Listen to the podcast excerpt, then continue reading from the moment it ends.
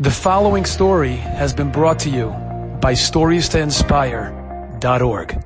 I want to tell you a remarkable story. A story that happened. I know the people that it happened to.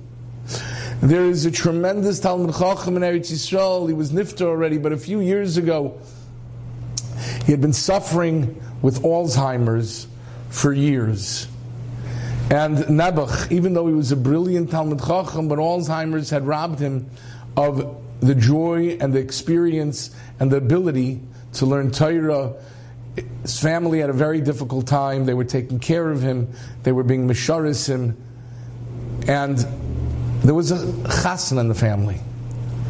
And the doctor told them about an experimental pill that if you take the pill, and I want to issue a disclaimer, I know nothing about the medical history behind this. I've told over the story before, and people have asked me where they can get this pill. I don't know. You speak to your doctor. I'm not sure it's available, but it was at that time.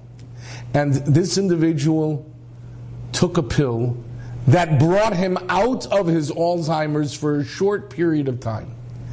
And they thought perhaps for his granddaughter's wedding, it would be a beautiful idea if he could take the pill and he'd know what's going on, even if only for a few hours. They spoke to the doctor. The doctor told them they could do it. They gave their grandfather the pill. And he took the pill. And all of a sudden, he knew where he was. And they said, Quick, Zaidi, we're going to get you ready for the chasana. There's a chasana tonight. And he said, I'm not going. He said, You're not going, but it's the chasana. That was the whole purpose of this. And he said, I have a few hours.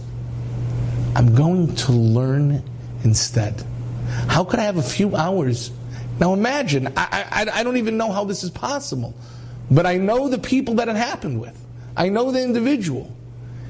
And he opened his Gemara and he learned for 15 hours straight until he slipped once again back into the world where he no longer understood or recognized anyone or anything. They did it one more time. And as soon as he was awakened, he went right back to the sugya where he had been holding before. Pikude Hashem Yesharim Misamche. You want to give somebody true happiness? This tzaddik understood that true happiness comes from Limud HaTorah. Enjoyed this story? Come again. Bring a friend. Stories to inspire.org.